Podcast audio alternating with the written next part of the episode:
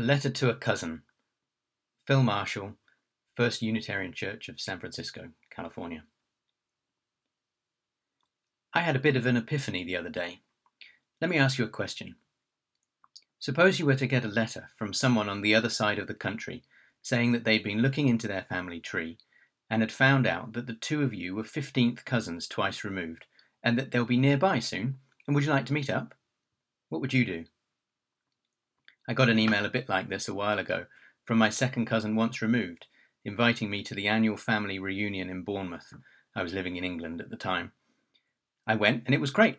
It was my first time at the reunion, but everyone was really welcoming. I met many of my second cousins for the first time, and we had a lovely afternoon swapping stories together.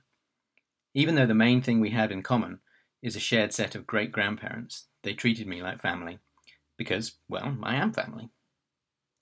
I read once of somebody who had found out that they were Barack Obama's eighth cousin. This seemed amazing. They were certainly very pleased. According to Tim Urban, who writes the blog Wait But Why, it turns out that we each have about 10 to 20 second cousins, around 300 fourth cousins, and something like 70,000 eighth cousins.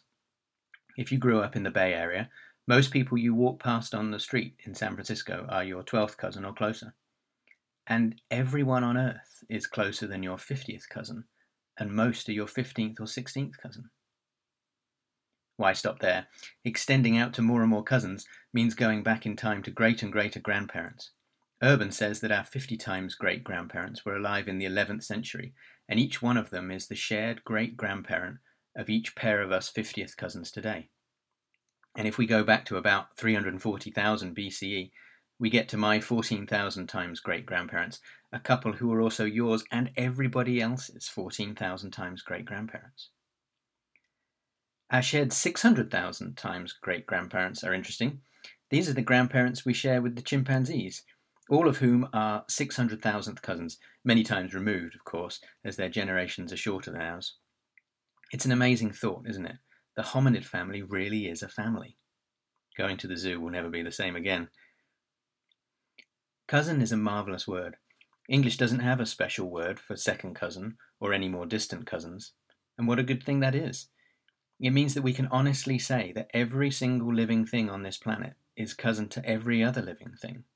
Cats, dogs, spiders, trees, your own gut bacteria, we are all cousins who share the same trillion times great grandparent who lived nearly four billion years ago and whose frail body was a single microscopic cell.